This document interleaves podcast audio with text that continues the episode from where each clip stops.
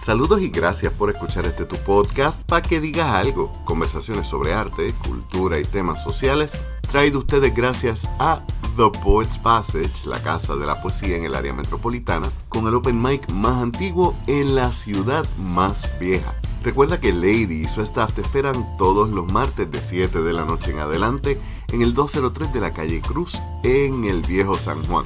Yo soy Leonel Santiago y hoy continuamos una conversación con la escritora y gestora cultural argentina María Inés Giacometti. Que lo disfruten. ¿Cómo cambió entonces tu trabajo literario en general luego de que empiezas a trabajar la narrativa y la narrativa extensa, porque una cosa es contar un cuento breve de una página, otra cosa es escribir una novela de más de 100 páginas. Yo tengo algo por ahí corriendo, cogiendo polvo hace más de, del 2017, por eso mismo, porque lo leo y digo, esto todavía no, no es presentable en sociedad. Bueno, vos sabés que em, son experiencias totalmente distintas, pero no quiero abandonar ninguna de las dos. Eh, la poesía es una urgencia del alma. Así, para mí, esa es este, la, definición en mí de la mm. poesía. Es, es, una urgencia del alma, es algo que es cotidiano para mí, es, es, una necesidad, una necesidad de expresión este, inmediata, aunque no necesariamente eh, el poema surge tal como después lo dejas. No, no, no, lo vamos, lo vamos perfeccionando, lo vamos puliendo, lo vamos trabajando. Pero digo, eh, es esa sensación que vos necesitas expresar en el momento. La narrativa eh, exige muchísima más atención, muchísima más concentración, más tiempo, más dedicación. Y, y es, es fascinante desde el punto de vista de, por ejemplo, eh, pensar en que esos personajes vos los creás, les das, les das vida, les das historia, les das este, la apariencia. Eh, llega un momento en el que eh, incluso hasta los personajes empiezan a interactuar entre ellos y vos decís, no, pero espera que yo no quería que fuera para este lado. Y no, pero ¿y ahora cómo lo soluciono? ¿Cómo lo resuelvo? ¿No? Entonces... Llega el momento donde los personajes, aquí lo digo yo, la poca experiencia que tengo escribiendo narrativa, yo tengo la impresión de que llega el momento donde lo que yo estoy creando, creando es un universo paralelo y lo que yo estoy es narrando las cosas que estoy viendo en mi cabeza, no las que yo quería contar, sino las que pasaron en mi cabeza. Viste, claro, es una cosa, es, una experiencia eh, tan magnífica porque incluso te abstrae de, la realidad de una manera en la que podrías estar, y ahí entendés cuando este, los grandes escritores se pasaban horas y horas y horas, se olvidaban de comer, a lo mejor se olvidaban de, que tenían otro, otro tipo de actividades y siempre tenían a alguien eh, que le acercaba un vasito de, café o, algo por el estilo, ¿no?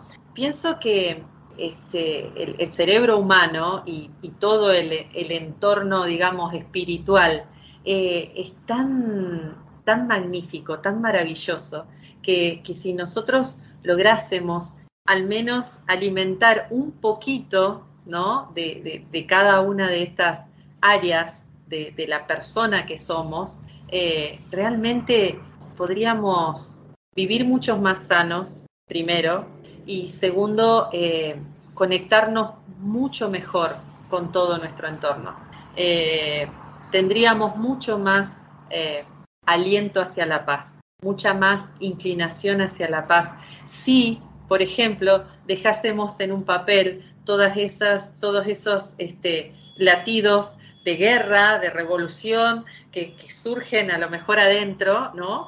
Eh, y bueno, que, en esas historias podemos ir sin techo, sin, sin nada que, nos limite, eh, y, dejar para la relación con el otro eh, lo mejor de nosotros.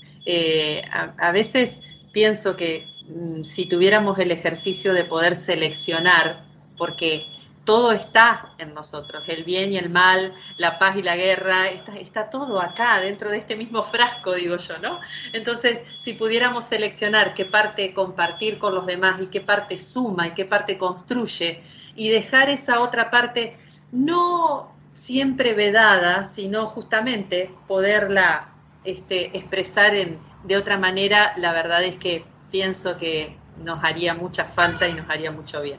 Definitivamente, yo creo que uno de los problemas que tenemos en sociedad para el manejo de la violencia específicamente es que la violencia se ve como algo que es necesario reprimir en vez de liberar de una forma saludable, porque la violencia, el, eh, el problema no necesariamente es la violencia, la violencia termina siendo el reflejo de problemas mayores. Pero si estos problemas mayores no se verbalizan, no se discuten, va a pasar lo que entonces vemos en muchas sociedades, por ejemplo la sociedad estadounidense, donde de momento viene alguien y a lo loco empieza a disparar sin y definitivamente hubo señales y muchas de esas señales fueron escritas, pero nadie se tomó el tiempo de leerlas y de analizarlas. Lo cual, eh, estoy totalmente de acuerdo, también creo que lo que estabas mencionando ahorita de, del enfrentarse a la página en blanco, a mí me, me encanta cómo en la novela 1984 el escribir nada más en un papel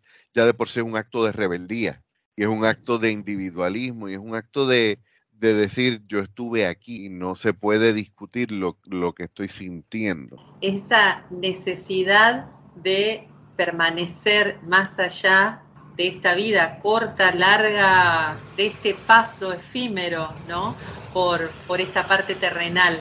Eh, es esa, esa necesidad de, trascendencia que tenemos todos, todos, eh, lo expresemos o no, queremos estar un poquito más acá, estar un ratito más acá independientemente de nuestra presencia física. Yo creo que si nos sinceramos, tiene que ver con eso, ¿no? Eh, cuando yo inicié el podcast, eh, justamente Infinitas Conexiones, pensaba, pensaba en que yo perdí la voz de mi papá, por ejemplo, y que no estaba dispuesta a seguir perdiendo voces de seres queridos. Entonces, así como mm, grabé, grabé a, mi entorno, grabé a mis hijos, grabé a mi madre, grabé también a personas que admiro, ¿sí? Eh, entrevisté y también dejar mi voz para cuando yo no esté por estos lados. Eh, yo pienso que es una forma también de buscar esa trascendencia y que no está mal, que no está mal, porque a veces eh, pensamos mal, mal pensamos en, en, la humildad o en la soberbia y mezclamos, mezclamos todo, pero, pero realmente a mí me parece que eh, la, forma de trascender, cada uno la tiene que ir encontrando. Para otros será a través de trabajos, a través de artesanías, a través de, pinturas, no sé. Tener hijos. Esa inclinación. Hasta tener hijos. Es un, en unas ocasiones es un intento de perpetuarse a uno mismo. Claro, claro, justamente. Entonces, bueno, hay no sé, para mí hay, tanta riqueza en esta vida como para que podamos eh, expresarnos y, ser y dejar nuestras huellitas, ¿no? Que son mínimas, que son ínfimas, pero que son nuestras. Porque son nuestras y me es bien curioso porque estamos de forma tangencial tocando un tema que de por sí es oscuro, ¿no? Que es la finalidad, la muerte. Sin embargo, es un tema que, por morbo, por condición de poeta o lo que sea, es un tema que, siempre ronda la poesía. Eh, mencionabas a Becker y recuerdo, mi familia tiene algo de morboso y recuerdo que el poema favorito de mi abuela paterna es que solo se quedan los muertos. Ay, Dios. Sé que, Alfonsina es una de, de tus influencias, igual que Pizarnik y que ellas tienen unos finales difíciles de discutir con tranquilidad. Sin embargo, el tema tú lo traes como con la naturalidad que debería tener y con creo que lo traes con una forma muy refrescante, no es como yo que tengo quizás una perspectiva de la vida un poco más oscura en estos días, no es tanto batallando contra la mortalidad, sino sumándonos a la eternidad. El conectar con otros es dejar también esa huella, ¿no? Yo creo que sí, yo creo que vas, vas encontrando que eh, desde el mismo momento en el que la vida es la muerte es. Eh, desde el mismo momento en que nacemos, eh, estamos totalmente expuestos a la muerte. Y, al menos, bueno, en esta parte del mundo todavía no se logra eh, la naturalidad que, que, sí se logra, por ejemplo, bueno, en México, este, vos seguramente eh, conocés esos ritos, esas fiestas, esas, este, esas grandes comilonas que, hacen, ¿no? Eh, la celebración del Día de los Muertos, del 2 de noviembre, que nosotros no, alcanzamos a comprender, todavía no, no, no, llega e, a, esta parte.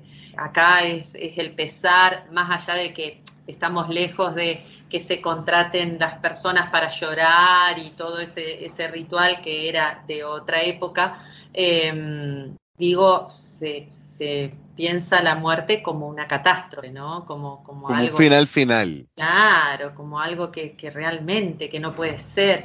Convengamos en que hay ciertas circunstancias, ¿no? Hay ciertas muertes que la verdad es que sí son este, una catástrofe porque, bueno, en un accidente o, o, en un, qué sé yo, en, un desastre natural o ese tipo de cosas, bueno, eh, realmente cuesta mucho más verlo como algo natural. Pero, pero realmente te voy a compartir, si querés, un poema que tiene que ver con, con esto que estamos hablando, con esta trascendencia, ¿no? Seré. Algún día voy a sembrarme en tierras desconocidas Seré dicha de la que otros deberán en primavera. Seré cielo que contemple las bondades y pesares, y el infierno que refleje la pasión incomprendida. Algún día voy a encontrarme en semillas de hojas secas, y en el viento derramaré esperanzas en néctar salvaje seré abrazos para quienes lo requieran, seré el abrigo. La cosecha siempre comienza al declinar lo ofrecido. Algún día despojaré mis alas de invalidante piel, seré fuego que arrase la torpeza, canción por nacer. Seré afecto enterrando su puñal en toda vida Seré el amor a lo desconocido, seré patria, seré miel. Y en el final, cuando acabe la tormenta en mi osadía, seré ilusión que pudo repartirse en la luz y ya se fue. Wow. Wow. Hay mucho que desemboñar. ¿Cómo tú escribes un poema así? O sea, ¿cómo es tu proceso a la hora de, de tú escribir? Porque hay una sencillez, y yo siempre he dicho que lo sencillo no es simple y lo simple no es fácil.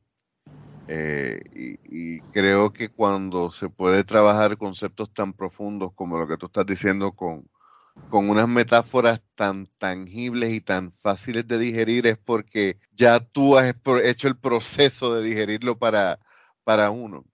¿Cómo es ese proceso de creativo? ¿Cómo, ¿Cómo es esa inspiración para ti? ¿Es un proceso meditativo? ¿Te atrapa el momento? Generalmente tengo que estar muy atenta a la idea. Yo digo que este, la idea es muy celosa, ¿sí? Y idea, inspiración, musa, para mí es, todo, es todo casi lo mismo, ¿no? Em, estar muy atenta, porque a veces llega a través de una palabra, a veces llega a través de una expresión, a veces llega a través de una lectura. Me ha pasado muchas veces estar leyendo este, una novela o, un, o, un, relato o estar escuchando audio audio escucho, audio leo eh, mucho y mm, audio escucho no, audio leo. Eh, y, realmente a veces tengo que frenar y decir, surgió esto, y anotar. anotar, tomar, tomar nota em, en el papel que haya en el momento o incluso en el, en el anotador que tengo en, mm. en, el teléfono me ayuda muchísimo porque esas ideas, por supuesto, no siempre son oportunas. Vienen cuando me estoy por ir a duchar, vienen cuando estoy ya lista para dormirme o incluso cuando en la madrugada me despierto. No soy de esas personas que dicen, bueno, no, yo en la noche me inspiro más. No, lo mío es en cualquier momento. O sea, tú eh, tienes que ir andando con, como yo digo, con la red en la mano para que sea cuando aparezca atrapar, Exactamente, atraparla porque, viste, seguramente también te pasó. O decís, bueno, no, yo después lo anoto porque me voy a acordar de esto, me voy a acordar de esto, no existe, porque es increíble cuando uno quiere volver a construir esa idea que a lo mejor tenía tres palabras y que después se iba Sí, a sí, sí, porque no es la idea, es la forma en que la mente te la apalabró. Porque la idea la puedes tener, pero era cómo fue que me lo dije a mí mismo en la cabeza. Eso es, esa luz, ese, ese flash que viene así, que irrumpe, eh, si no lo tomas, si no lo dejas, sí o sí se escapa busca a otro receptor más agradecido, me parece a mí. Sí, sí. De hecho, la, palabra meme eh, en realidad es una, es una propuesta filosófica, creo que fue Sagan que lo dijo la primera vez, que las ideas en realidad están vivas y que como ente vivo buscan propagarse. Que de ahí la idea del meme es una idea que busca propagarse y que lo hace utilizando a los seres humanos para compartirse. Y sí, me ha pasado, por ejemplo, que tengo una idea, se me escapa y de momento la escucho en otro lado digo, coño, si yo lo hubiera tomado, y, me ha pasado también que yo escucho cosas o escribo cosas y la comparto con, me pasó una vez con un amigo. Escribo este poema, me levanté a las 2, 3 de la mañana, el poema salió de una sola sentada y lo leo y digo, esto se me parece a algo que yo he escuchado antes y se me parece al estilo específico de un amigo y llamo a este amigo Enrique y le digo, oye Enrique, tengo este poema y el poema termina con, con este remate. Y yo lo único que le dije fue el remate. Y él me dice, yo no tengo ese remate, pero sí, si lo que me vas a preguntar es si yo escribí este poema, sí, Leonel yo tengo este poema con este tema. Y yo, ok, déjame borrarlo porque yo sé que si ya tú lo trabajaste, yo no voy a meter mano aquí. Porque es cierto, las ideas, las ideas están vivas. Es totalmente esa imagen, así como, como en narrativa, ¿no? Hablábamos de que parece que los personajes están esperándonos cuando, cuando interrumpimos, ¿no? Como que quedan ahí en suspenso, viendo para qué es lo que tienen que hacer qué sigue, ¿no? Y, así tengo tres historias empezadas y, tengo toda una cantidad de personajes dando vuelta y esperando. Eh, yo creo en esa, en esa teoría de, las ideas que, son tremendamente pícaras, tremendamente escurridizas y que eh, vienen a, a, los receptivos, ¿sí? Y no pierden tiempo tienen la urgencia de que las recibamos. Y si no estamos atentos, bueno, buscan otro, no hay problema, siguen su camino. Eh, eso es, eso es lo, que, lo que siento y es un, es un juego eh, fabuloso, es, es algo... No, no existe la soledad para mí, Lionel.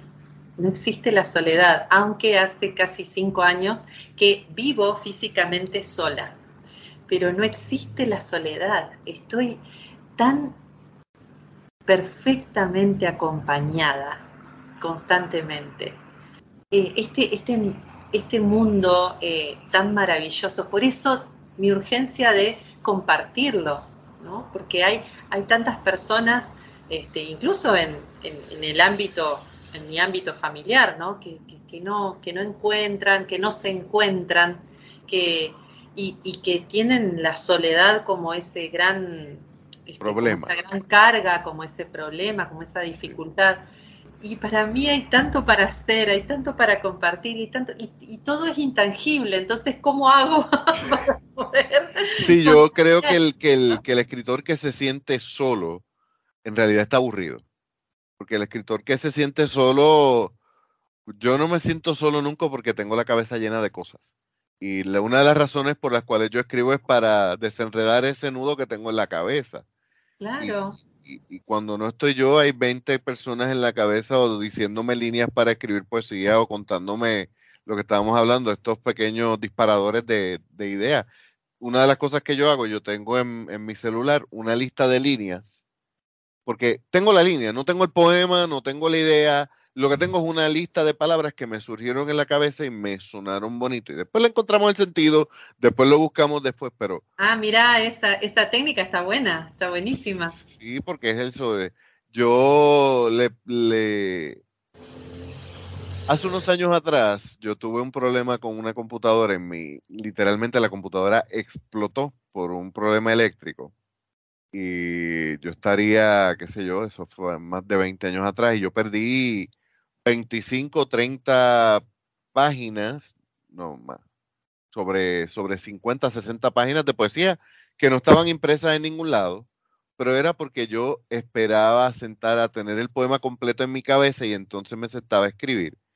Y desde ahí yo empecé a escribir en todos lados. Me surge la idea, ahí la voy a trabajar y trato de tener ya el, el trabajo completo en varios formatos para no volver a perderlos pero es muy cierto lo que tú dices, el, artista a veces pierde una gran obra porque no le dio la importancia a la idea.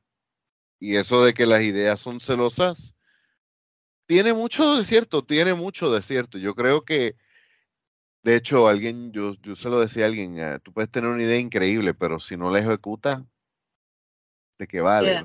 Claro, exactamente. Vos sabés que eh, yo, por ejemplo, en el, en, el anotador del teléfono, eh, lo que hago siempre es este, titularlo como redactando, ¿sí?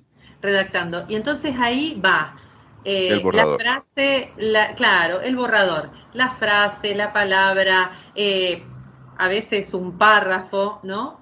Y, y lo dejo.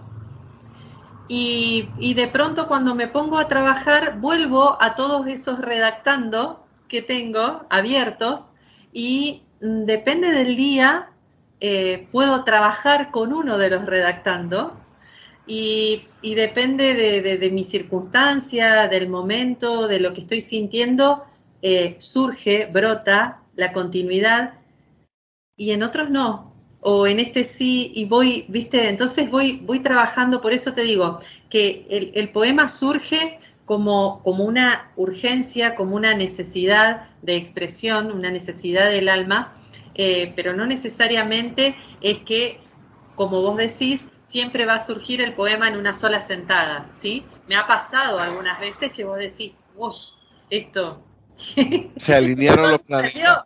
¿Qué pasó? Sí, ¿qué pasó? Esto es mío. Me ha pasado también pensar, yo dije, yo seguro estoy recitando una canción. ¿Esto qué ¿De dónde surgió así tan rápido y tan, eh, para mí, a mi, a, mi modo de ver, tan, tan perfecto, si se quiere, ¿no? Entonces, o tan acabado. Pero realmente es, es eso, es estar constantemente atentos, constantemente. Y en narrativa, en narrativa, eh, un desafío más, una apuesta más grande, más importante, fue la de narrar en segunda persona. Viste que eh, no es lo más común ni es lo más fácil mantener la, narración en segunda persona. Estamos más acostumbrados a la primera o la tercera, pero la segunda persona es esa que va reflejando esa charla con, vos mismo que tenés constantemente.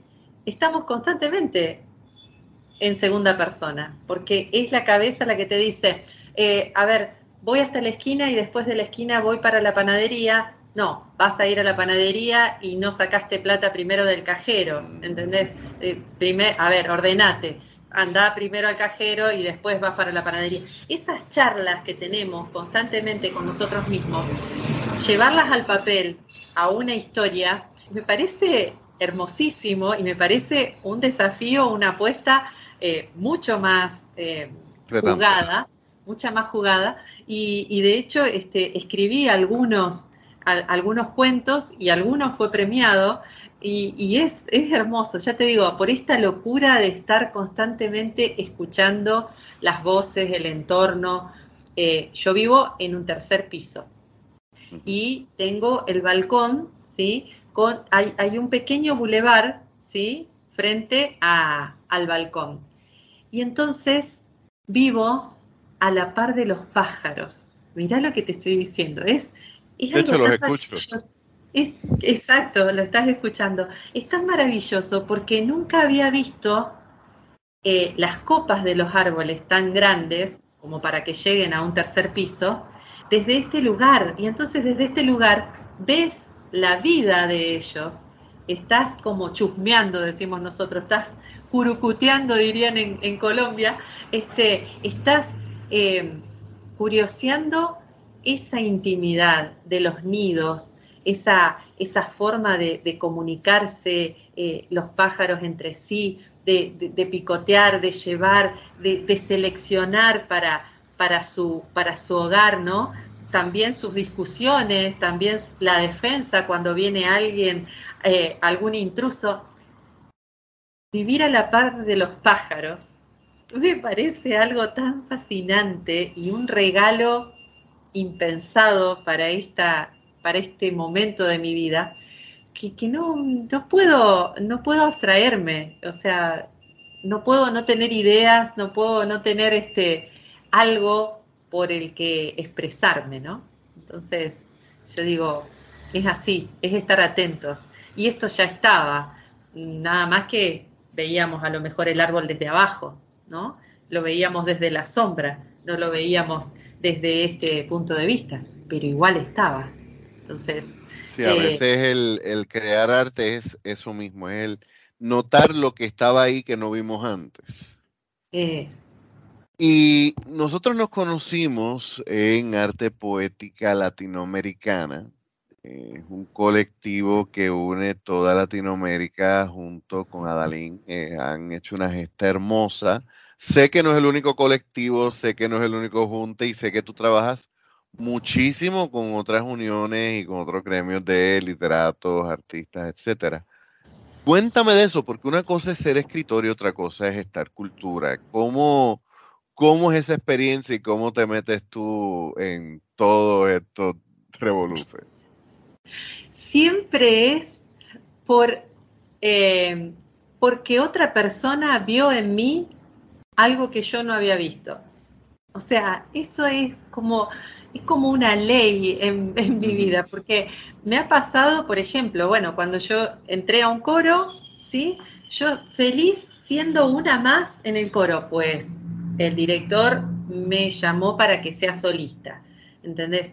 he estado en grupos de, oración dentro de mi parroquia eh, y los servidores me pidieron ser servidora. O sea, siempre es otra persona que ve en mí algo que para mí no está. Te llaman sin que tú te ofrezcas. Exacto. Entonces vos decís, bueno, pero a ver, si hay, hay un montón de personas que yo creo que son mucho más acordes a esa función o a eso que se está necesitando. Y así pasó con arte poética latinoamericana, por ejemplo. Eh, estábamos en la pandemia recién iniciada, Lionel. Eh, yo tal como te dije, tengo tres historias eh, que me están esperando, están iniciadas. Yo dije, bueno, por primera vez voy a ser una cuasi escritora seria y me voy a dedicar a estas historias que están ahí esperando. Pero resulta que eh, en paralelo con esto, eh, yo mm, en el Facebook mm, subía algunos poemas, así, bastante esporádicos, solamente el texto, ¿no? Solamente el texto. pero y, te lo quiero comunicar porque también es un aprendizaje y también sé que a alguien le va a ayudar esta experiencia. Yo tenía muchísimo rechazo a mi imagen, ¿sí? A mí no me gustaba, voy a hablar en pasado, no me gustaba verme al espejo, no me gustaba sacarme una foto, cuanto menos eh, una cámara, ¿no? Entonces, en la pandemia yo subía solamente el texto de los poemas. Y me encontré con mucha gente que no era, este, digamos, no estaba dentro de mis contactos, haciendo comentarios y que decían, este, yo eh, estoy llegando por primera vez, yo no suelo leer poesía, pero lo tuyo me gusta. Eh, ¿Por qué no nos lees? ¿Por qué no nos lees tus poemas? Y yo dije, a ver, tengo la voz, tengo la expresión, tengo las ganas, pero el tema de... Sí, te entiendo perfectamente. Subir, subir, este, a ver, subir en ese momento solo el audio no era posible en Facebook. Mm. Sí o sí tenía o que ponerle una foto o que hacer una, un, un videíto. Entonces, por esa aversión a mi imagen, yo me sentía frenada a ofrecer algo que me estaban pidiendo y que tal vez estaban necesitando. Te entiendo perfectamente. Entonces, Lo vivo todos los días. ¿Ves? ¿Ves? Bueno, entonces empecé a practicar, como estaba sola, como tenía el tiempo, empecé a practicar y a ver qué podía hacer, cómo podía hacer con las poquitas herramientas, nada más que con el teléfono, ¿no? Este, qué podía hacer y cómo podía. Y entonces hasta que borrar, borrar, descartar, borrar, no me gusta, este, volver, probarme distinta ropa, a ver si un color me parecía mejor, o sea, tratar de machacar sobre esa, este, esa traba que yo tenía conmigo misma. Hasta que lo logré y bueno, hice algunos videitos mm, este, y los subí. Bueno, esos videitos vio a Dalina Aldana Misat en Colombia, en Valle Dupar, en un lugar que yo no sabía siquiera que existía, y él como profesor en una universidad que se veía totalmente limitado con sus estudiantes de poder encontrarse, se le ocurrió invitar a un poeta extranjero para sus clases de literatura con los estudiantes vía, este, por supuesto, virtual, ¿no? Así que dice que me vio, que me encontró, no sé, y entonces me escribió y me dijo, me gustaría, si fuera, si, si querés, si te parece, invitarte como poeta extranjera a una de mis clases. Están cada uno en su casa y demás. Imagínate lo que para mí significó yo de, haber logrado esos poquitos videos, de pronto estar en la casa de todos esos estudiantes y que ellos escuchaban mi forma de hablar y llamaban a su abuela o a su mamá y, venían también a la, a la pantalla y, les resultaba tan, tan distinto, tan agradable o tan gracioso, no sé, mi, mi forma de hablar, pero fue, fue una cosa impensada y un regalo maravilloso y ya eso solo para mí era fantástico. Después de esa clase, Adalín me vuelve a convocar y me dice, realmente yo siempre tuve la idea de generar un colectivo de poetas de América para difundir sus poesías. Y yo le dije, qué buenísima idea, fantástico. Viste, como cuando vos le das la, palmadita en la espalda a alguien, dale, dale para adelante, qué lindo. Y me dice, no, no, no, pero yo solo no, dice, a mí me gustaría que vos me acompañes en este proyecto. yo, pero yo, yo qué puedo hacer? O sea, yo no conozco a nadie, soy nada. Si somos dos, yo me animo, me dijo él. Y entonces, otra vez, alguien que ve en mí algo que yo no veía absolutamente. Entonces yo le dije, bueno, a ver, con esta condición, probamos. Y si yo no sirvo a tu proyecto, por favor, dejémosle paso a alguien que sí. esté a, la altura de tus circunstancias, digamos, o de, tus expectativas. Y así empezamos, así empezamos hace tres años y medio, empezamos a convocar, empecemos a mirar, me dijo él, bueno, entonces empecé yo a, prestar más atención a lo que otros poetas podían exponer en sus redes y demás. Este, y bueno, mirá, a mí me parece, miré este, fíjate, revisa este otro. Y bueno, en este momento somos 35 poetas, ¿sí? De 23 países de América, estamos casi, casi completando toda, toda América y, con una riqueza tan fantástica. Una diversidad grandísima. Una diversidad. Eh, hemos, aprendemos constantemente, mutuamente, nos enriquecemos. Hay personas que por primera vez pudieron difundir sus poemas a través de arte poética latinoamericana. Se ha empezado a hacer una maravillosa cadena de la que somos todos eslabones, digo yo, ¿no? Y que tenemos que seguir siendo porque somos necesarios en esta en este momento de la historia. No vamos a escribir nada que ya no esté escrito. Y esa es otra esa es otra gran traba que yo tenía. ¿Qué puedo yo decir que ya no hayan dicho tan majestuosamente tan magníficamente otros. Eh, y, entendí que no es por lo que pueda decir que sea este, un descubrimiento o que sea algo no dicho, sino que lo puedo decir a mi manera. Y simplemente eso. Y la poesía necesita de estos hacedores, de estos trabajadores de la palabra, para que esa cadena no se corte. Y nada más. Eso es bien importante y quiero que, nos paremos en ese detalle porque yo le decía a alguien hace poquito, eh, alguien que me estaba leyendo, que estaba sirviendo de, lector beta en, en, el libro que voy a publicar ahora, me decía, te felicito porque siento que por primera vez no te estás preocupando en escribir lo mejor que puedes escribir, sino en escribir lo que necesitas decir. Y sí, el arte requiere que uno sea celoso con su trabajo y que sea, que tenga un orgullo profesional y que lo pula y que lo trabaje lo mejor posible. Pero el fondo y la forma nunca es más importante que la esencia y lo que está puesto en el papel. El poema no es bueno porque es impresionante, sino porque es honesto. Creo que eso es muy importante. Yo creo que muchos escritores últimamente se, se, preocupan en ser el mejor escritor, cuando en realidad lo que tienen que ser es el, escritor más fiel a su propia voz. Totalmente, coincido totalmente. Y, es, es, esa traba que, nos ponemos nosotros y, también eh, hay, hay trabas externas, ¿no? Porque cuando uno dice, bueno, lograste publicar un, un libro, supongamos, eh, viste que medio que ahora es como más común, pero al principio, este, ¿y esta que se cree Borges? ¿Viste? ¿Qué le pasa?